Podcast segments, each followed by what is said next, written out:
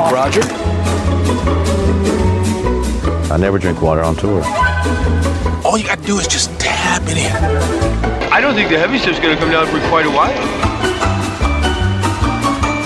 If your head was a touch softer, I'd be in the fairway. I never miss with the seven iron. Well, hey there, golf fans. Welcome to the Good Lie podcast. I'm your host, Brennan Anthony. Joining me, as always, is my longtime brother, Colin Anthony, What's up, dum dums? and mediocre golf expert, Rose. Gentlemen, So we're back, episode two. And uh, I think we're recording this late March. I think our first episode, which we recorded like a week ago, is dropping tonight. So, ta da.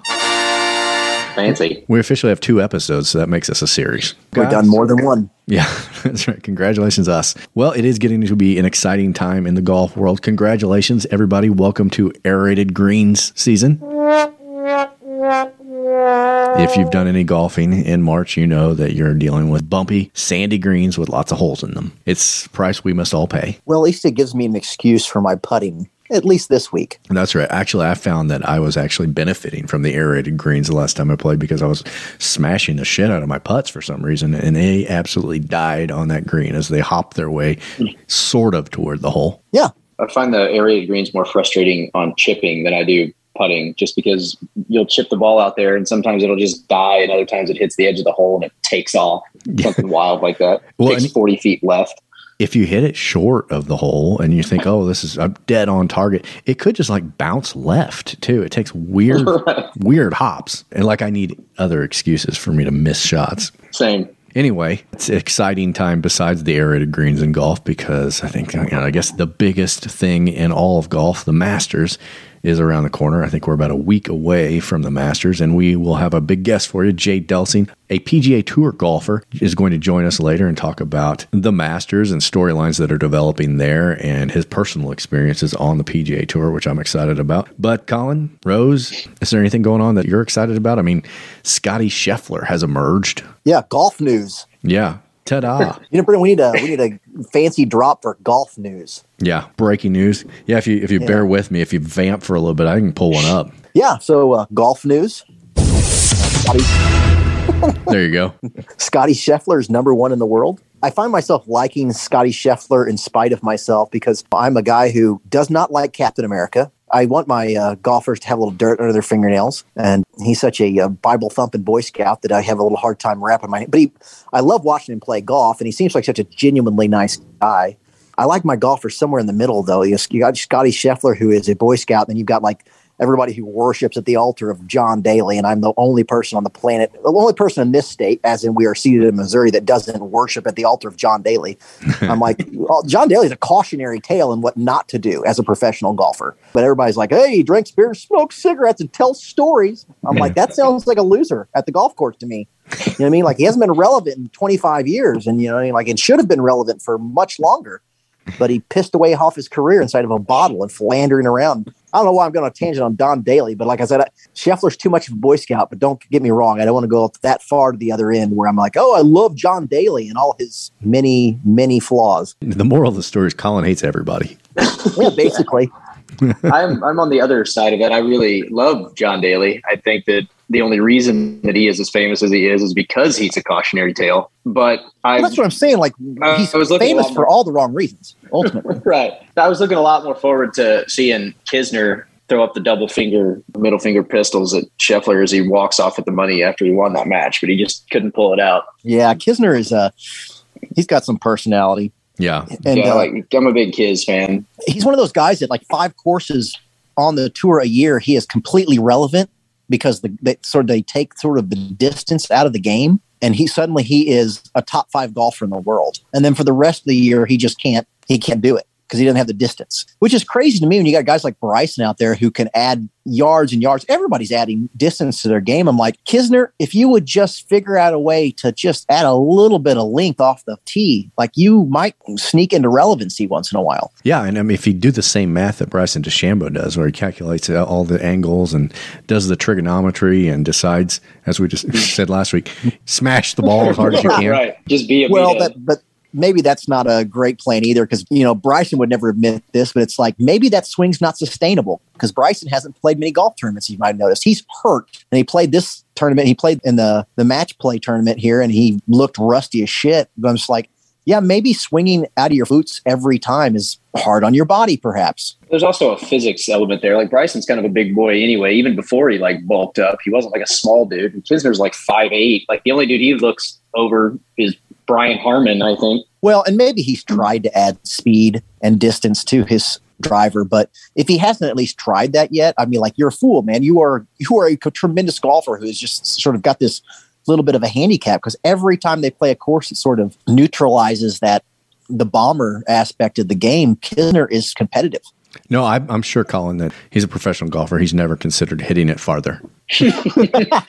well, I mean, I, I do think some of these guys are stubborn in that they've, they've got their game and they're going to play their game, and nobody's going to tell them to play it differently. I mean, you have that in all sports with all athletes, and especially with coaches and stuff. It's like, nope, this is the way to do it, and the only way to do it, and I refuse to do it any other way. And I'm not saying that is Kisner, but if he hasn't considered, you know, picking up the phone and say, "Hey, Bryson, you want to help me out?" Just like you don't need to turn into a, you know, start injecting yourself with human growth hormones and become a monster like Bryson. But you know, like I just Kisner, I like Kisner. I just wish there was a way for him to sort of compete with those guys who have that distance. He, he has to rely on hitting 15 foot putts way too often. I do too. I, I tend to have to rely on those, and then I don't hit them. Well, Which again are even easier with lot. the aerated greens. Yeah. yeah. when the greens grow back, I'm not going to be able to blame them anymore. yeah. When you plinko it up there. I, was, like, I appreciate the sand laying on the green whenever I hit a shot into the green. I can see exactly where it drops because it makes that splash and there's a little ball in the sand there. Yeah. Cloud of sand pops up. Where do you guys uh, land on, uh, on uh, Scheffler? You like the Boy Scout? I mean, for me, the story on Scheffler for so long had been like he's so good, everybody's going to see how good he is, but he just can't get over the hump and win one. He just can't seem to get over that hump. And now all he does is win them. And you know, you talk call him a Bible thumper, but I can't help but think maybe Jesus sunk a few of those putts for him. maybe, maybe so. Well, not like being a Bible thumper is a bad thing. I'm just like my personal reaction to that is like, man, I just I like a, a guy to have a few rough edges. Like I said, mm-hmm. not Daly rough edges, but rough edges. And he doesn't seem to have any rough edges. He just, but he's also seems to be like Jim Lee, one of the nicest guys ever. So, like I said, it's hard to dislike him. Daly doesn't yeah, have any he, rough edges. He's just rounded edges. yeah. Well, I, just, and I understand the infatuation with Daly because Daly makes everybody go, I'm not so bad. You know what I mean? Like he's got all the frailties I do. It's like why people hate Tom Brady and like Peyton Manning. It's like, yeah, those guys make you feel inferior. Not only are they good at their jobs, you know they never shut off. They're watching film, they're in the weight room, they're working out. They make you feel like you're not doing enough and you're inadequate. Meanwhile, it's easy to root for Brett Favre because Brett Favre's a gunslinger and he's a pillhead. He's sending his dick pics to reporters in locker room. You're like, it's easy to go like, yeah, at least I'm not Brett Favre. That guy's a swashbuckling, you know, like he's, I don't know. It's easier to relate to that guy than it is a guy who works his tail off all the time. And so it's like it's easy to relate to uh, John Daly because we've all been smashed on the golf course. We all like getting inebriated and smoking cigarettes when we can get away with it, when our wives aren't looking. You know what I mean? It's good. Hey guys, yeah. this show brought to you by cigarettes. I just, good. I just can't. Scheffler like pours me to tears. Like he he I don't know, like you're right. He's a nice guy, and I don't really have anything particularly bad to say about him. But he just he doesn't do anything for me. I don't get excited to even watch him play. Like he's kind of in the same ballpark as like Kuchar for me. Like Kuchar has that nice guy image, or always did anyway, and then he's never does anything wrong, but he's not real exciting either. And then he like sh- you know shorts a caddy out of a couple of grand, and everybody acts like he's the fucking devil. Like that's the like that's the worst thing he's ever going to do. So we're going to crucify him for it. I forgot about that. Yeah, he sucks. Yeah, like Scheffler's going to do the same. Like eventually, eventually Scheffler's going to like leave a shitty tip at a restaurant or something. And they're going to have it all over ESPN. Like it's going to be the worst thing ever. Meanwhile. DJ's out doing rails off of a cart girl, you know, or something. well, you know, I do hate a bad tipper. But I will say this: when I watched the match play with Scheffler this week, I was just like, I enjoyed watching him play because he's got a little of that JT Bubba Watson. Like he will shape a shot, he will do some funky stuff sometimes, and it's I I just like the guys that get creative with their game. But uh, yeah, Kisner. I the, the one of the best matches was uh, watching DJ and Koepka butt heads. Like seeing a couple big, you know, heavyweights slug it out. Yeah, two alpha males going at it Yeah, you know, it took a couple of the big boys go at it, and that was a good match. It was entertaining. It was. Guys, are you following the Tiger Woods May playing the Masters drama going on? I mean, he's played a few practice rounds at Augusta, and everybody's got rock hard penises. I think, I think, I just, I feel like Tiger has to want people to know because if you're Tiger Woods, you know a lot of very rich people, and you could get on any of their jets to go to Augusta. But like the minute the engine's fired up on Tiger's jet, everybody's like, Tiger Woods, look at it, look at his flight path. He's heading right to Georgia. and they're like, yep. You know, then an hour later, it's all confirmed by every sports media outlet that Tiger Woods is walking a practice round at Augusta. For him, it makes sense as far as a place to if he's going to come back because it it's basically a home course for him. Like Tiger's always owned Augusta. Outside of like his ability to just walk around the course, it's not a course that's physically demanding to play. Like the guys that do well there are more the ones that just know how to play it. And Tiger's one of those guys that knows where to leave the ball and knows how to hit into certain greens and things like that. So it's it's not like he has to be hundred percent to play well there. Some of the stuff I read, they act like Augusta is like walking, you know, a mountain in Nepal. You know, they like, Jesus, I don't know how Tiger's going to walk around this mowed grass course. What are you talking? Hmm. I mean, I understand he's got a very serious injury, but they act like, you know, you ought to wait till like St. Andrews because it's a links course and it's really flat and he'll have a much easier time. But I guess that's why he went to Augusta to see can he tolerate walking the course and then, you know, then obviously do it for four days. And then, truth be told, I've never played in a golf tournament or had to walk for four days straight, but I'm just like, in the realm of professional athletes, I feel like walking a golf course, especially with a caddy holding your bag, can't be that taxing. I mean, I've never had my legs shattered like him either, so I can't tell you. But yeah, Well, I mean, just in general, like, you know, by the end of a tournament, they're like, man, I'm just pooped. I just wore out. You know, I mean, I had to walk 18 holes of golf for four days and straight. I'm just like, I feel like there's people that do like hard jobs every day that they'll just be insulted by the, uh, the very, uh, mention that you know like walking a golf course while somebody else carries your bag is like physically taxing Well, I agree. I mean, I, I'm sure these guys will tell you why it uh, wears on you more than you think. But I mean, a few years back, I hiked three quarters of the way down the Grand Canyon with some buddies. Like, I'm fat, out of shape, and 40, and it wore me the fuck out, but I did it. And I'm like, that seems easier than walking the most beautiful golf course in the world. Yeah, then, then yeah, imagine harder. somebody's dangling several million dollars in front of you. Yeah, it seems harder than that. Anyway, I guess not. I don't know. It, it's hard for I don't know to why say. everybody's getting so excited, honestly, Brennan. I mean, I, what chance? Uh, Tiger hasn't swung a club in like an actual real tournament in 17 months. I mean, other than the father son thing, which isn't really a real tournament. Even if he does show up to Augusta and can walk the course, what are the chances that he is even remotely competitive? No, none. Well, according to according to Vegas, it's plus six thousand. Yeah. well, I, So, I which sounds like a lot, but there's only about twenty guys that have better odds than him, and everybody else has worse odds than him. So, well, I'd never say never when it comes to Tiger. But it's not like when 2019, where, you know, I mean, like he'd been playing good golf for several weeks before the Masters. You know what I mean? In this case, it would be the first golf tournament he plays in barreling towards two years, and he's got a bum leg. I mean, it's pretty. It's a pretty long shot. I mean, I. I mean, if he makes the cut, honestly, I'd be shocked. Yeah, honestly, I think Tiger's plan, long term strategy, is that he's just going to lay off of golf competitively for a while, but always play the Masters. And I think his competitive juices get going, and he's like, "I'll just give it a shot this year." And the doctors are like, "Probably not going to happen." He's like, "I think I'll just give it a shot this year." he basically said, like, I'm too damaged. I'll never be able to play like a full schedule again, but I intend to fully, like, if I can compete, pick and choose, which basically to me means he's going to try to play like most of the majors the big, you know, some of his big tournaments and stuff like that when he can. Well, and honestly- and that'll be about it. honestly, without injuries, I wonder if Tiger would have been doing that anyway. I mean, he's coming to a point in his career where it's like, I, I don't think he's going to show up to the Valspar. You know, I'm going to come to the Masters, and I'm going to come. I'm going to come to all the majors. I'll come to the Players, but I just Mhm. there's a lot of golf tournament. You know, the Honda Classic is not going to see much Tiger Woods, even if he's healthy.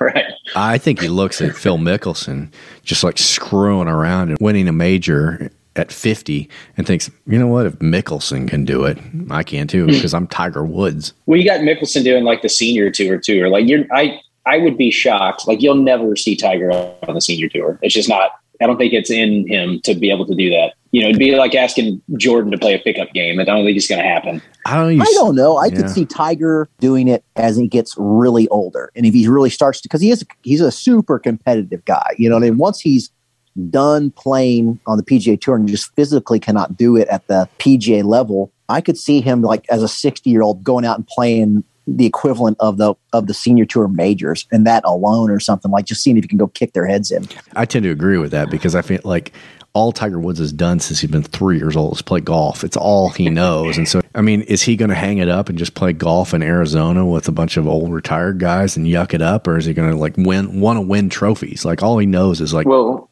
slitting throats and He's- winning trophies. he's going to look like an asshole when he goes out on the senior tour and Bernard Langer at 80 is paddling his ass. and Bernard Langer could do it. That guy's him and that Jimenez. Yeah. yeah, I know. Every time I turn on one of the Champions tours, that's those are the two guys fighting it out, and occasionally Ernie Els and or, or Duval or somebody's hanging around. But I appreciate in hell. He's he's got that. He's always got like a stogie in and a cognac in his glass, and he's like living the golf dream. I know, and it's like his ponytail. I'm I'm stoked this weekend for seniors golf more than any because I played Grand Bear in Saucier Mississippi, which is where they're going to be playing this weekend at the I think the Rapiscan Systems Classic, which is a terrible name. But anyway, it's the first time I've ever watched a PGA event on a course that I've played on, or you know, PGA Champions event, I guess. But anyway, how many shots in her par were you, Brennan? You know what? I, I'd finished over par, snuck over par, but honestly, I played a lot better for me than I usually do. I I mean, I was playing out of my head, which still meant like, you know, I I think the front nine, I had a 43.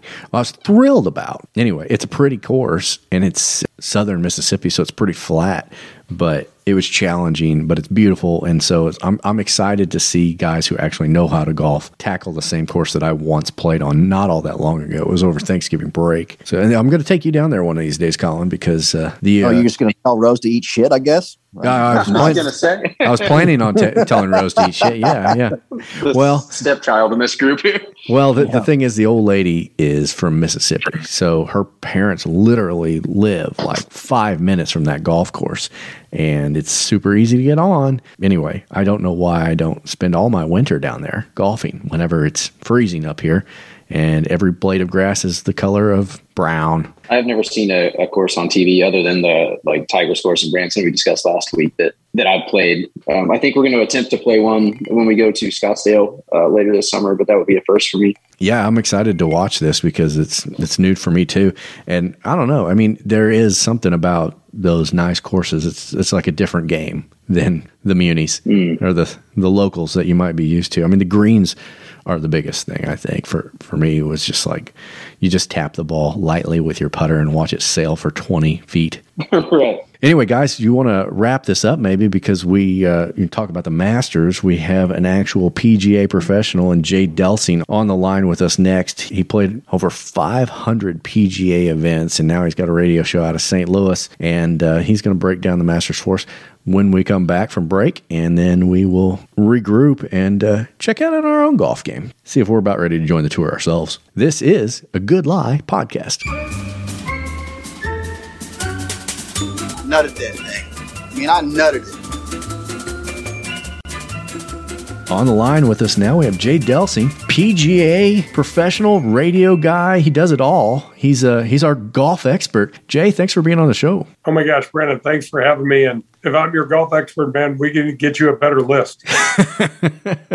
we are thrilled to have you on the show, and you're going to give us a lot of insight that uh, we're just a bunch of duffers. We don't know what we're doing. So anything you can provide is always welcome. And we thought, you know, the show is brand new. Obviously, this is going to be our second episode, and we wanted to launch this around the Masters because it's obviously one of the biggest events surrounding the golf year. And as the Masters is approaching, there's a lot of buzz going on. Tiger Woods has been practicing. I mean, uh, Phil Mickelson is out. When you're looking at this year's Masters, and I think it was the first year we're going to have it at the normal time, what storylines are exciting you? Oh my gosh. Well, I mean, you have to. I, I'm amazed that Tiger's down there trying to see if he can walk around there because, you know, everything he does is so secretive, but it makes it's so newsworthy. I mean, the guy pokes his head out of the window and the, the entire world, you know, pays attention to it. So that's kind of fun. You know, it's hard to go anywhere without talking about Phil and, and this Oh man, I, I mean it's it's way too big to say put his, his foot in his mouth. It's it's just he, he's been living fast and free for a long time with with his words, and I think they've finally come back to to really bite him. And um, so it's really odd that you know Phil won't be playing. This would have been his 30th Masters. He's won the championship three times. It makes you wonder: is he suspended from the PGA Tour? Because when we we do not um, make public the suspension, so there's a guess factor going on. I don't think there's any question in my mind and in anyone else's mind close to this that he will be suspended or he is suspended. And you know, Augusta is a sort of place, Brandon, that they could tell you, like, hey, man, we do not want you and your baggage driving down Magnolia Lane. You know, turn your ship around and uh, we'll let you know when you can come back. They can do whatever they want. They pretty much do. So, those are the two biggest ones. And those are all kind of the drama that's around it. But when you talk about playing, I mean, it's really hard to not bring Scotty Scheffler into the mix. The guy has just played so well he's such a stud around the greens. He's got um, the heart of a lion. You can't wait to see what it's going to be like for him playing his first Masters. And you have Hideki defending the title, and he's been playing some good golf. So I can tell you this, Brandon, for the bettors out there, for the folks like to bet, I know it's probably not you or any of you guys. Oh, sure, sure. But uh, anybody you know, guys, 80% of the winners at Augusta come from the top 16 in the world, 80% of the time. So if you're going to throw a couple nickels down there, pay attention to the top 16. It's not all that creative, but that's what the numbers have played out in the last recent history. You know, you mentioned Scotty Scheffler, and he was a guy who people had been talking about that this guy is going to break through one of these days. He's going to get a win on the tour. He's the next best thing and it didn't happen. It didn't happen. And then all of a sudden, three big wins just within the course of a few weeks of each other. What do you think is clicking for him? And do you think this could carry over into Augusta? You know, Augusta typically takes a, a couple of times around there at least. You know, Fuzzy Zoeller, I think, wanted his initial voyage through there, but not very, it doesn't happen very often. I think Scotty did play, has played in the, the Masters before, probably not playing in it with this kind of pressure and also with this on this kind of roll. I mean, he won at Phoenix, beating Patrick Cantlay. Then he wins at Bay Hill in a brutal, brutal Sunday where he really showed a lot of guts. And then uh, to win in the match play, which is a marathon, Brandon, it is a long, long ass week. It's not a typical week for tour players. They don't like breaking their routine. And so it does show you that he is uh, certainly flexible and certainly has the mind to withstand some of these things. So it wouldn't be out of the question. You also have to remember about Scotty that he was chosen on the most recent Ryder Cup team when the U.S. routed the hell out of the Euros. He was chosen, obviously, because he's playing well and a great player and was right on the cusp of earning his way on anyway. But Captain Stricker picked him to mostly play with uh, Bryson DeChambeau because DeChambeau is a force to be reckoned with, and he's not a guy for everybody you know, and it shows you that this Scotty's kind of got this, oh, we'll just let this thing roll off my back like, you know, water off a duck's back and, and uh, we'll go out and kick some ass. And he did just that. So it's going to be intriguing. I know I'm kind of walking the fence here on Scheffler.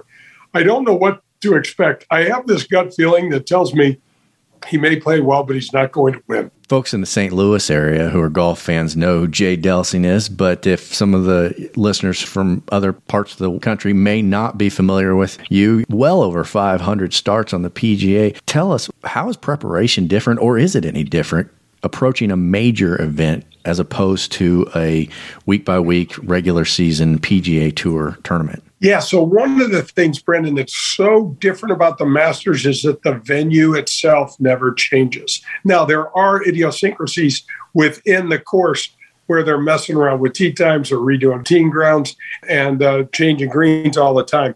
But for the most part, you never go and play the U.S. Open on the same venue year after year after year. And it doesn't happen with any of the other majors. And so there's kind of a mental screw that messes with you a little bit with Augusta because if you watch the guys in the preparation, everybody knows what to expect over there. They know where the flags are going to be located. They know, you know, if I if the flag sticks here, I need to be coming in from there.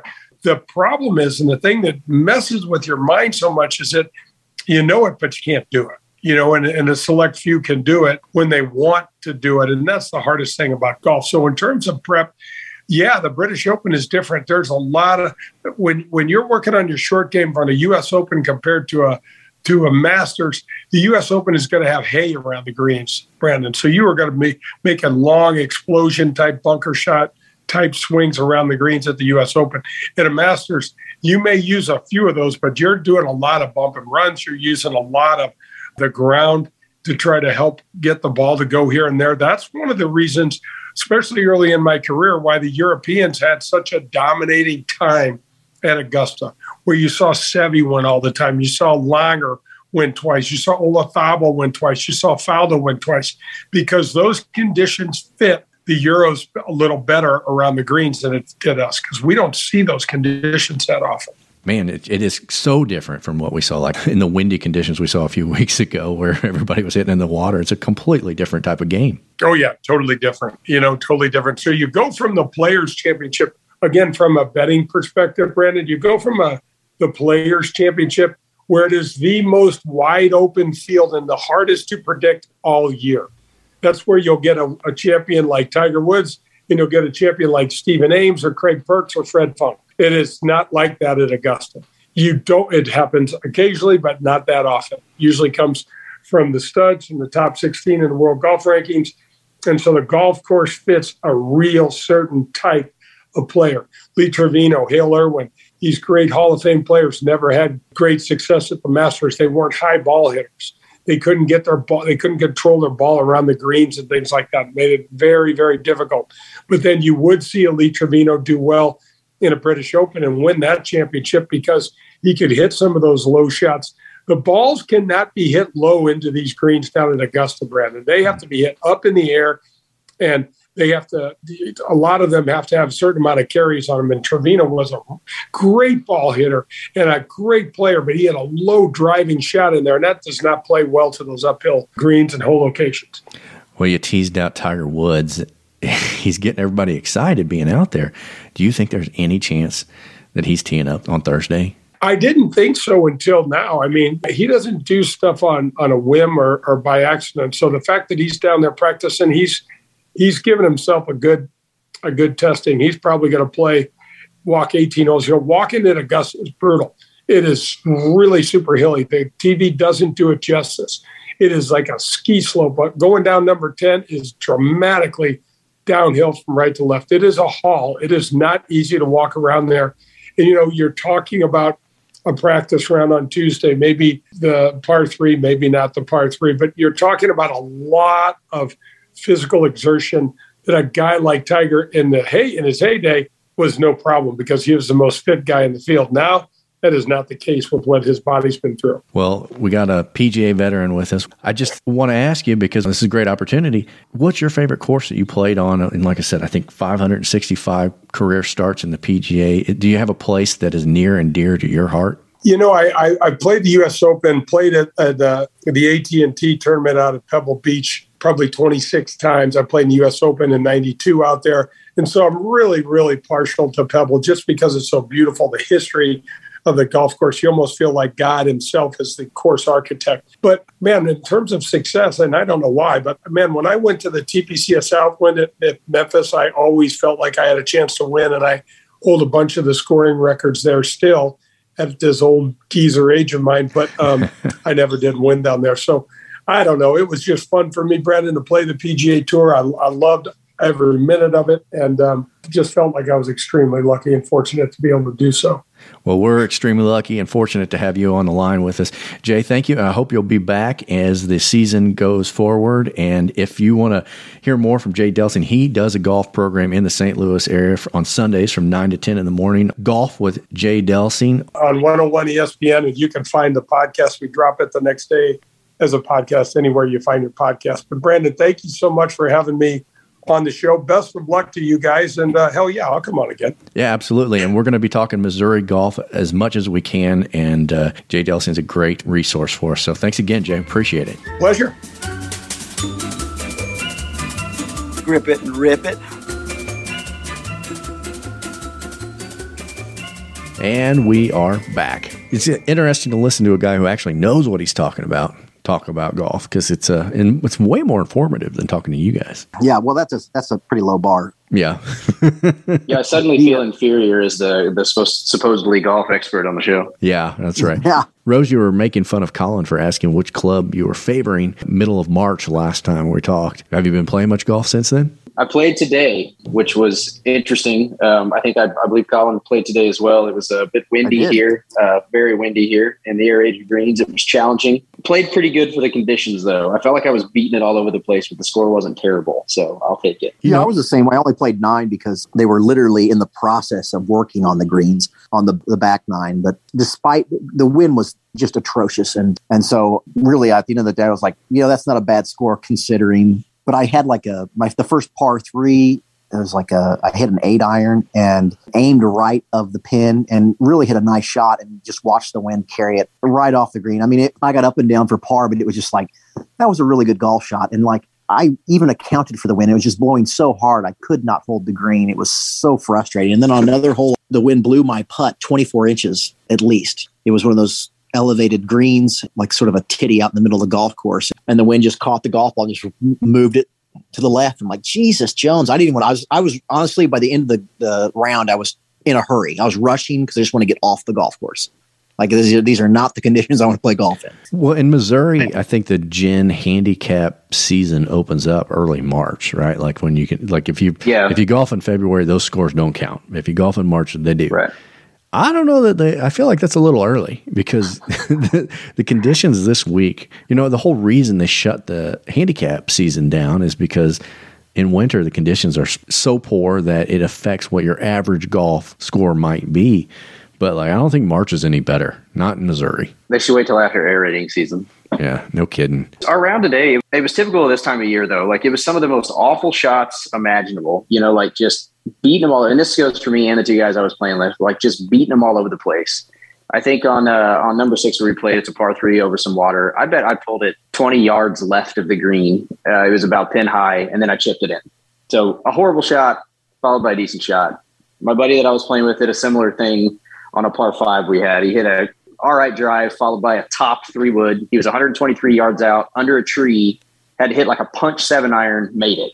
So it's like we have these a couple amazing shots on the round, but most of it is just absolute trash the entire day. But it made it kind of eventful, so it was fun. Well, the first hole I played was par five, and the wind was at my back, and I really didn't think much of it at the time because. I just I don't know because I guess because of my back, I didn't realize how hard it was blowing, and of course it it really helped my drive. And then I hit a as good a five iron shot as I'm ever going to hit, and you know it was on the fringe, you know, putting for eagle. Now, albeit a very long putt, but it ended up finishing up for birdie. So I started my round with a birdie, which is those are pretty rare for me, and so I was really excited. And then it just was i mean like i say it was all downhill it wasn't really downhill but it's just the next hole was another hole with the wind at my back and the rest of the day it was just a huge crosswind and it was just miserable There's a muni that I practice on. Like in my lunch break, I go and I chip and putt and hit the driving range. And the conditions were so lousy today that I was just like chipping onto the green. And the green is in garbage condition because it's just been aerated. And there was like an old guy on the course with me, and he was belly aching about it being aerated. He goes, "The green's so trashy that the aeration holes from last season haven't even healed over, and they're aerating again." You know.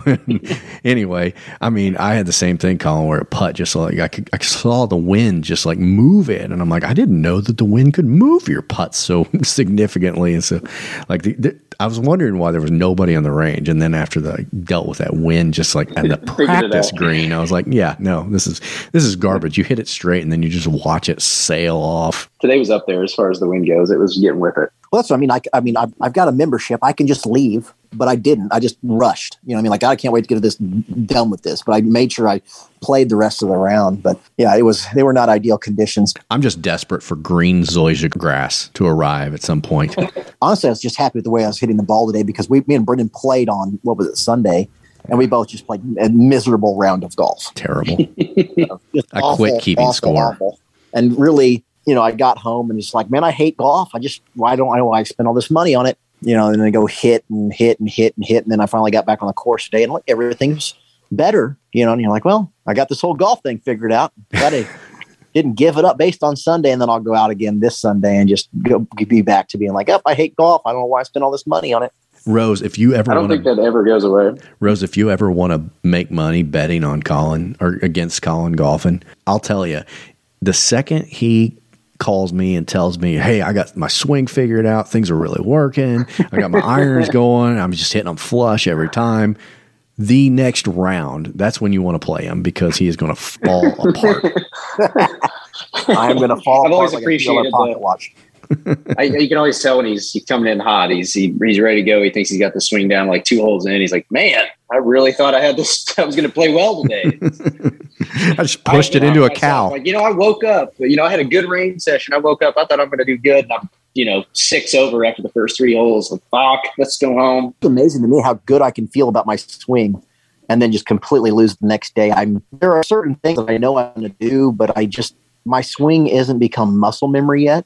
If that makes sense, you know what I mean? Like I have to figure it out every single round, and I'm sure that for our scratch golfers listening to this, they they shake their heads in disgust at me. But I'm just like I'm. That's where I'm at with my game. It's like I I can I can hit the range and I can find it, and once I found it, I've had it for the day typically, you know, more or less. But I have to find it every single time. It seems to be like a. I don't. There's never like a balance with it anyway. Like I guess you maybe get there once you get to a certain point, but like like today I played pretty well. I didn't feel like I felt comfortable over the ball or made one swing that I felt, you know, felt like my natural swing. Other days I feel like I'm striking the ball great. You know, all my swings feel good and I'm just not scoring. And I can't understand why. Like just something is, you know, preventing me from scoring well and I'll shoot a much worse score than I did today in these atrocious conditions with an awful swing. It's just golf is hard. Golf is really hard. yeah, I, I know. ex-. I know exactly what you're talking about, Rose. There were there was like a three round stretch where it my scores didn't look much different than my normal scores, but I felt like I was battling every hole. You know, just battling to get it to the green and get it in the damn cup and like exhaling when I finally did. And then other days, I feel like I right away from the first tee box, you can just take a practice swing and be like, oh, this is just like a hinge. It does the same thing every time. It feels natural, and you have a fun day, and things go relatively well. But there are those other days where it's just like. I don't remember how to hit golf balls. Like, what is this club in my hand? I don't know how it works.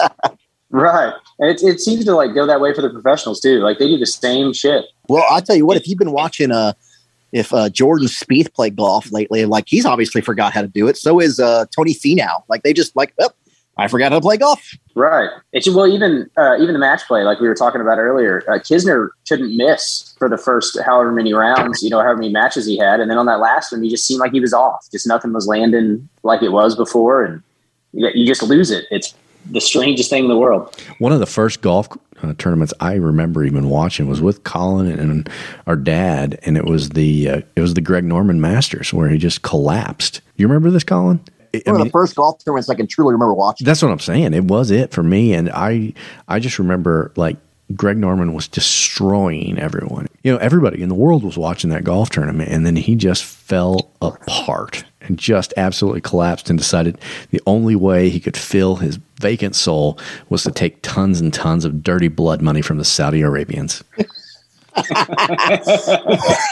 if you if you like uh if you want to do a deep dive in like news articles and just read about like Greg Norman, there's he is just like one of the most vapid, arrogant, you know, horses asses that golf has ever created. And there's a lot of arrogant horses asses in the world of golf. And so for for Greg Norman to sit upon the top of that pile is pretty impressive. Whole third leg, what do they call him? Third leg Greg. Yeah. So he's also got- supposed to have supposedly got a giant honker on him. Yeah. Whose horse is that? I appreciate that Cheryl's dad would sit down and watch a, a golf tournament with you. If I asked my dad to do that, he would call me a bunch of offensive names and put on NASCAR or something. He's no interest in doing that at all. Dad wasn't particularly a huge golf fan, but that was a hell of a tournament that weekend. I remember that was just like one of those. I- I feel like back in the day, before there were 600 cable channels and streaming services and YouTube and everything, there were certain events that just people just watched, you know, and like the Indy 500, like you didn't have to care about Indy racing, but you watched the Indy 500, and the Masters was the Masters, and I don't know, they're just things like Yeah, that. we always watched. I mean, I watched the. I watched more Masters golf. I mean, because I really didn't watch a lot of golf when I was that age, but I we always watched the Masters. At least the final round, it was Sunday, and the Masters was on. You know what I mean? Mm-hmm. Yeah. And that's what you did. yeah, football How wasn't on. awful was it to watch the golf before high definition? it was like watching hockey. Where's the puck? Right. You should, where's the ball? I don't see it.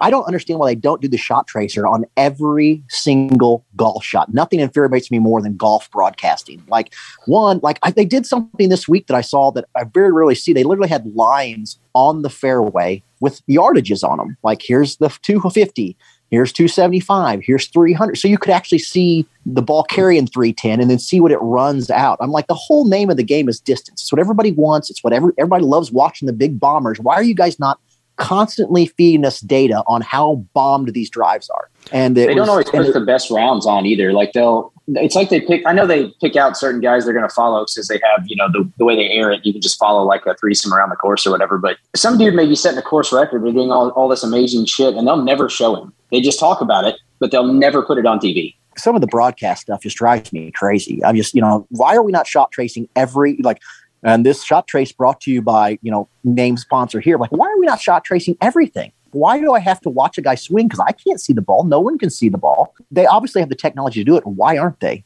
And don't even get me started on like what is the golf channel's sports center, Golf Central. Yeah. If I want to go to sleep, and I mean in a hurry, I turn on Golf Central.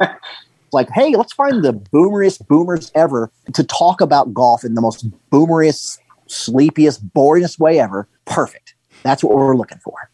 The, the guys who do the Golf Central show, Colin, they're also having their heyday in the real news right now because I feel like most of the cable news networks, you know, they want them to be young. They want a diverse cast of newscasters. You know, they've got people from all over the spectrum. And now that there's like a big war in Eastern Europe, like in the 1980s, they're marching out these 70 year old white guys because it's like that is their domain, man. You want to know about Cold War stuff? You get a 68 year old guy who does nothing but watch the History Channel, and that, they're having their day. Take a seat, son. We got this. It's the same guys on the Golf Central. Golf, NBC, CBS, Golf Central, they they they need a Charles Barkley so bad. They just they don't even want to consider it. I mean, they it would, I'm sure we blasphemy, but it's like you guys are putting us to sleep. And Nick Faldo is the god.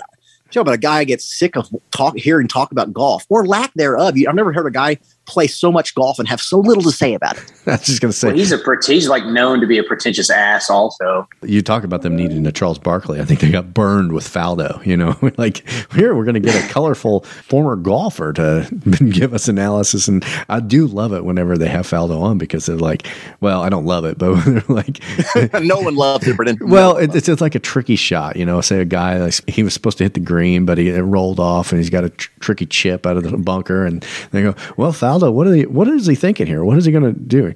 Well, he needs to chip it in and make the putt. Oh, all right. Well, that's great analysis, asshole. Like, yeah, of course he does. So we'd all love to hit the ball in the hole, but tell us how. they wanted a. Barkley. They got a John Madden. Yeah, that's right. Faldo eating a turducken. That's what we need. All right, fellas.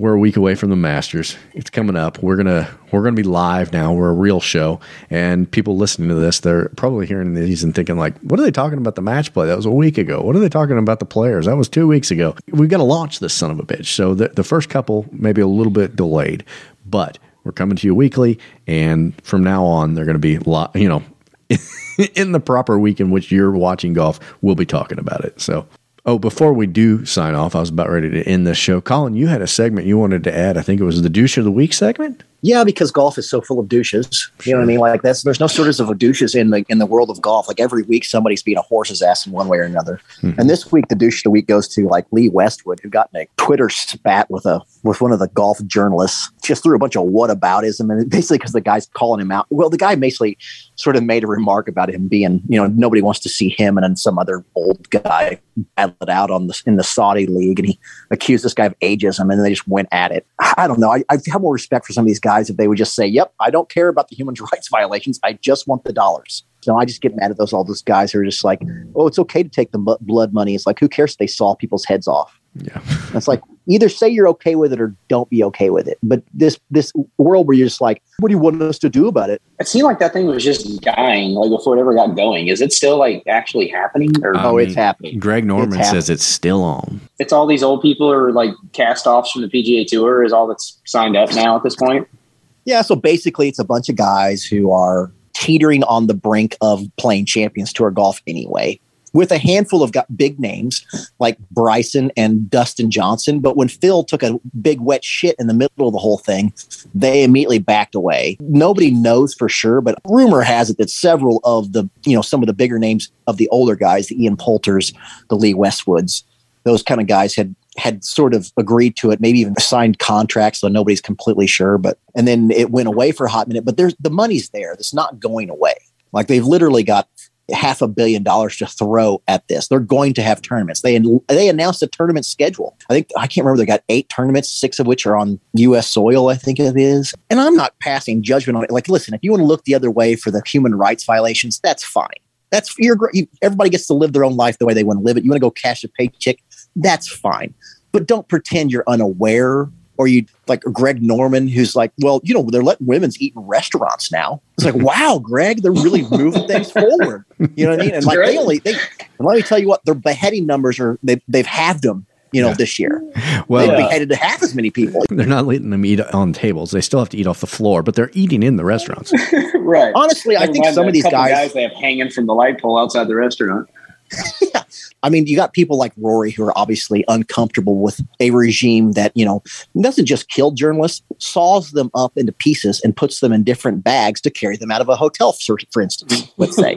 right, you know what right. I mean? Some people have a bit worse problem with that. And then you got guys like DJ, and I love DJ, but he's a super aloof guy who is not probably over concerned with beheadings. He doesn't seem overly concerned with anything. So it, it you know, he certainly fits the bill for a guy who's like, yeah, I'll go take their money. That goes and, back uh, to doing rails off the cart girl.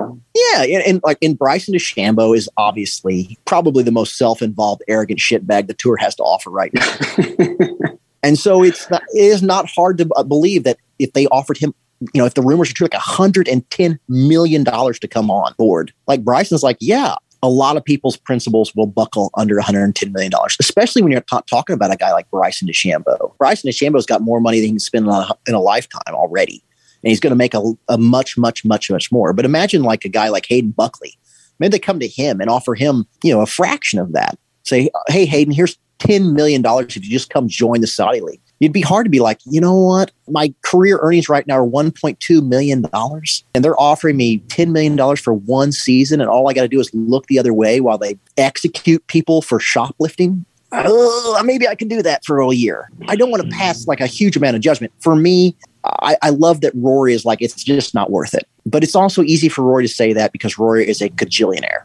Right. I was going to say, you're talking, it's, it's the same hat as Bryson. Like, Rory's got the cash to be able to say fuck that. I've often said a principle isn't a principle; it's still been tested. I, you know, I think that I have a principle that says I wouldn't go to Saudi Arabia because it's a bunch of dirty blood money. But I've also never been put in a position. If somebody offered me ten million dollars, maybe I'd be like, mm, you know, maybe I'll just be a giant hypocrite and do exactly that.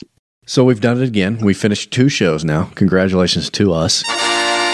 And uh, if you want to join in the party and follow us on social media. You can join us on Twitter. We're at A Good Lie Podcast. You can also send us your emails if you have questions for the show, or if you'd like to participate in any way.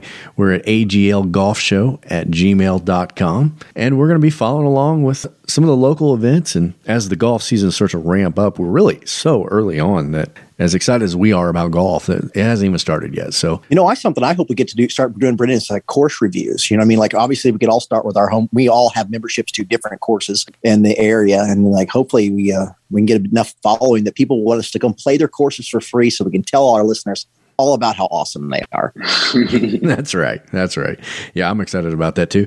I think we'll be bouncing around from some of these local golf courses too, and trying to bilk free rounds out of them, and uh, maybe promote their promote their courses while we do it. Yeah. So if you're listening, Bellerive, you want three complete nobodies to uh, review your course on their podcast that no one listens to.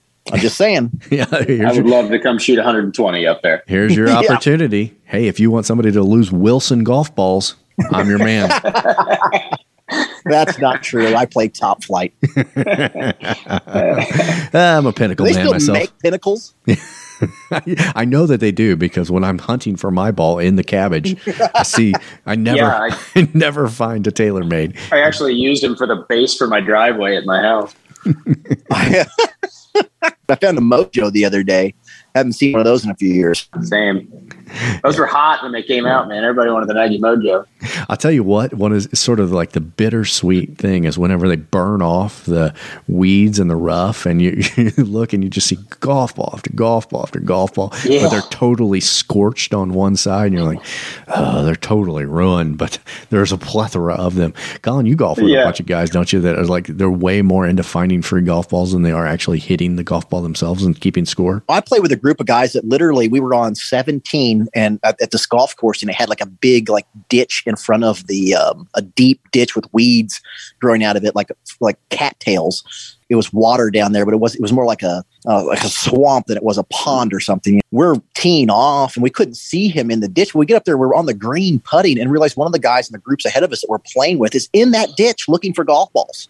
He'd finished up and walked all the way back to the ditch on 17 to look for golf balls. And I just thought, man, I know golf balls are expensive, but what are I you just doing? got a pack of those. My uncle, as a gift for Christmas, gave me a case of the Vice balls, and I had never really played with those. They're uh, supposed to be a good ball, and they're quite a bit cheaper. And I've just played with them the last few times out, and it's it's a little hard to tell just because the greens aren't in like great condition as far as like the spin and stuff goes on them. But they seem to be really.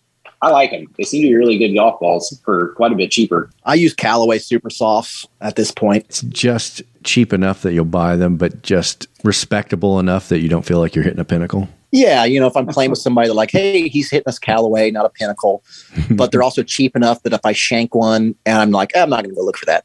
yeah, that's the group. Those that group of guys I play with is blasphemy. Like I hit it six feet in some tall grass. I'm like, eh, and just will drive on. He's like, what? A, do you want to go look for that? I'm like, no, I don't. oh man, I will look for a ball for about two minutes, and if I don't find it, I'm done. Well, that's what I'm like. I that's why I want to buy Pro V's. You know what I mean? Like, I don't want to pay that much for golf balls. I'll feel compelled to go look for them. Yeah. My wife gave me Pro V once for Christmas, and I was like, well, that's really sweet of you, but like, I don't know when I'm going to use them because I'm going to feel terrible well, every time that I lose one. You know what I mean? Like, oh, That's typically what I play with, but like at Meadow Lake, I can generally play around without losing a ball. Or if I do, it's maybe one. I hit it in the water or something like that. So like it, I don't totally waste them. But like we go to some of the other courses, like Eldon or Oak Hills, or some of the other courses with a lot of woods around here. Those babies stay in the bag. We get out the stuff we found. besides the free rounds at these courses we're going to be recording our podcasts on the other thing that i want to remind everyone is that uh, this thing is not a success until i get my free scotty cameron putter somehow From your lips to God's ears, Brendan. Prayers up, prayers up. that's all right. That's right. All right. Till next time fellas. There's a lot of ways to win on the course but if you don't have talent or luck you can always count on a good lie. Jesus sunk a few of those putts for him